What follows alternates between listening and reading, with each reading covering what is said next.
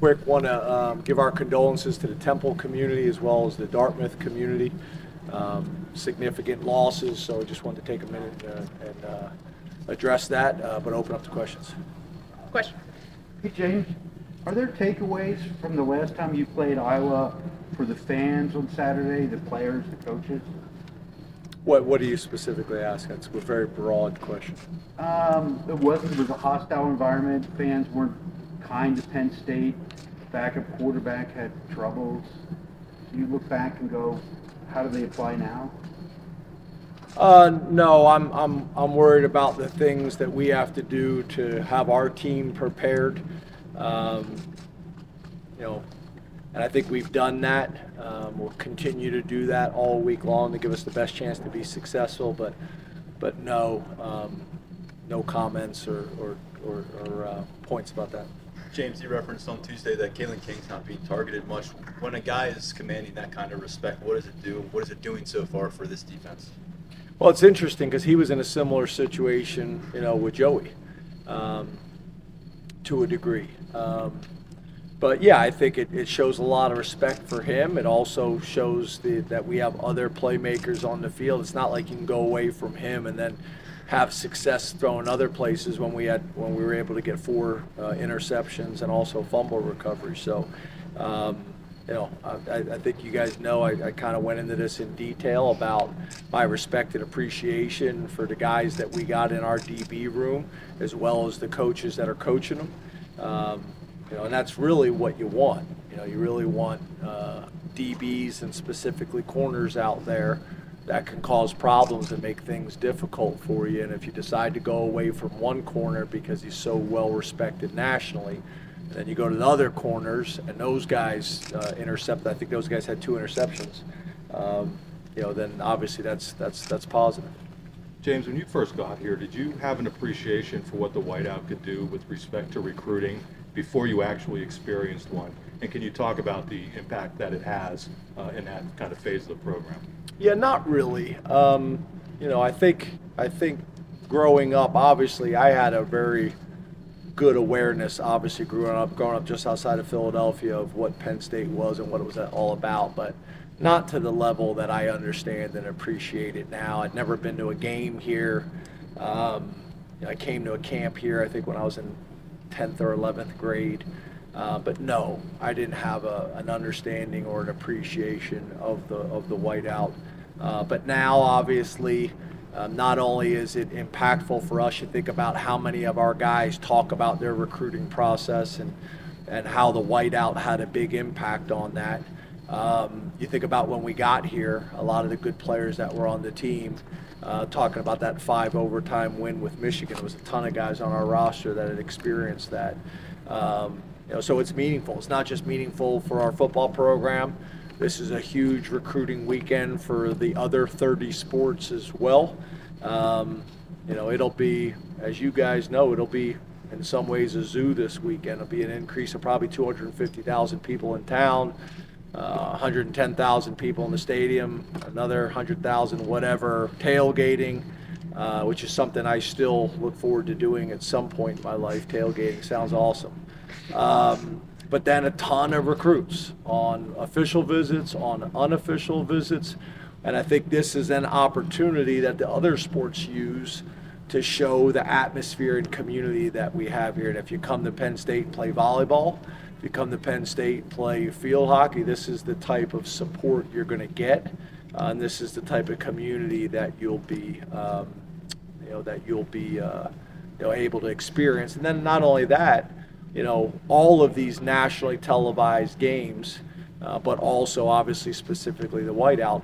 It's it's more than just athletics. It's it's an opportunity to showcase the entire university as a whole. James, as, as seasons get older throughout the course of your coaching career, have you found that the emotion of how excited you are about how good a team can be is stronger or not as strong as the paranoia of the things that can get in its way?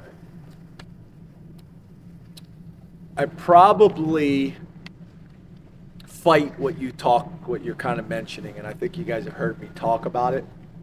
I think what happens a lot of times with coaches, um, the wins can become expected, um, and the losses um, can be really kind of impactful.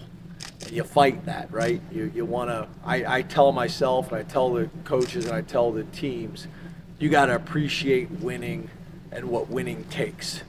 Uh, and you look around the country, and there's examples, and I show the team and show the staff each week. There's examples of games um, every week that they weren't supposed to win or they weren't supposed to lose, whatever vantage point you're looking at it from. So, you know, I fight that, um, but I do think there's a natural tendency of that, whether it's whether it's uh, you know the impact of a loss emotionally, or whether it is the paranoia of the possibility of a loss. I don't want to become that bitter, old, paranoid coach, which which based I called my sister the other day. I don't know if I told you guys this or not. She goes, "Hey, you look like you've lost weight." She goes, and she goes, "I was shocked at how gray your goatee was." You know, so it's like there's positives, but then there's also you know some some issues there, and it's kind of the same way with the game. Is I want to enjoy the wins. I want to enjoy the preparation. I want to enjoy all the things that go into it. I don't want to take it for granted. I don't want the stadium and the atmosphere uh, to be taken for granted by me, the players, anybody, because it is special. Um, but I fight those negative things that you're talking about because I, I don't want to become that guy. But I can see how it's possible. James, yesterday you talked at length about Terry Smith and his contributions to the program. And one of the things you said was that he's, he coached these guys hard without crossing the line.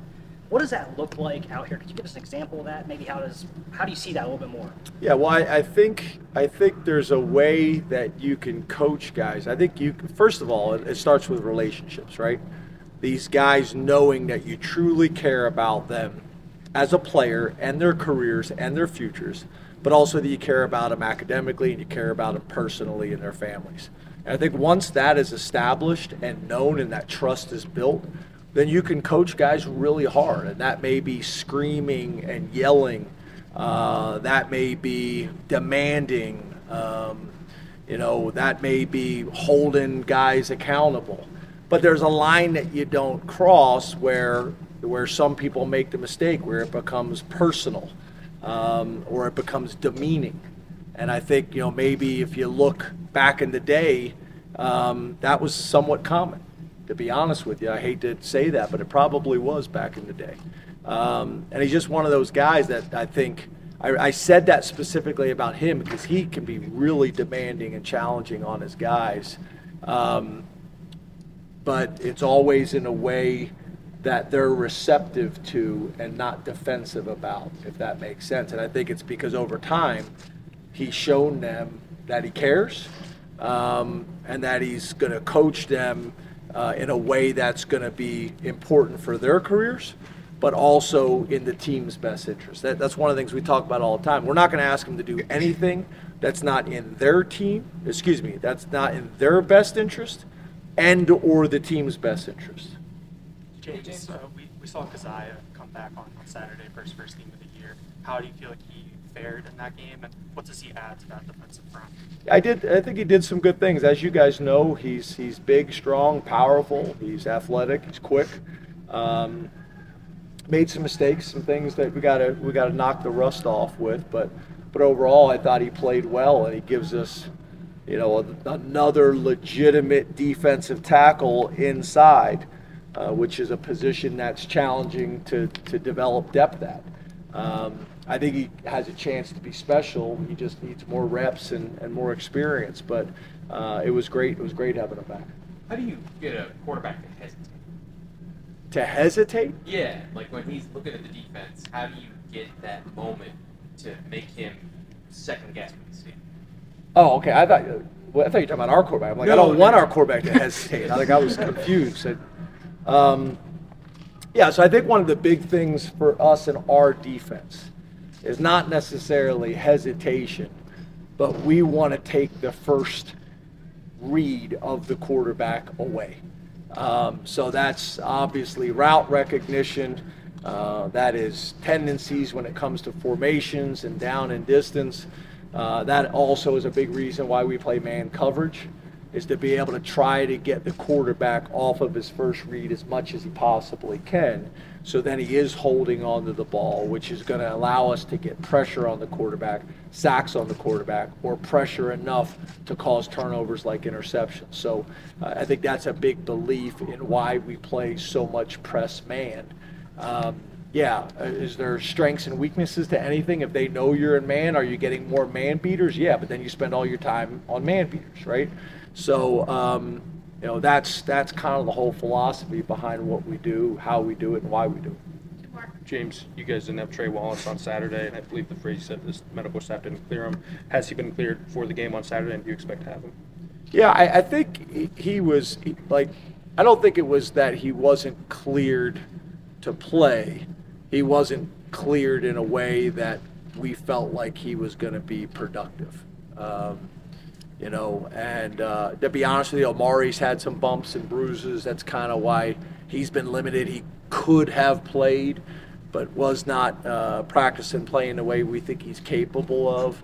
So, you know, having those guys back. But I think there's a difference, right? There's a difference between being cleared and you can go out and do it, um, but but you're not at your best right now. So if we have the ability to wait a week to hopefully get them there, that that's that's what we'd like to do. And that's really kind of what happened last week. To describe it in a little bit more detail. You got a handful of new ball handlers, kicker, punter, snapper. What's Yak Yakult? Uh, it's a Japanese baseball team. Obviously. handful of new ball handlers. Some rain in the forecast this weekend. How are you preparing them, and how have they handled it? Yeah, you know, so um, you know we've had we've had rain in the forecast, uh, you know, earlier this year. Uh, that's why you know whenever it rains, we take it as an opportunity, as long as there's not thunder or lightning, to practice in it. Um, you know, so I think that by doing that, I think your guys build confidence. That's just kind of a part of the game and something we do, uh, but we we practice in it. You know, the only time we'll come in is if it's like a jog. I don't want them just standing out there in the rain. Uh, but besides that, we're outside. Hey, Coach. Thanks, guys. Thank you.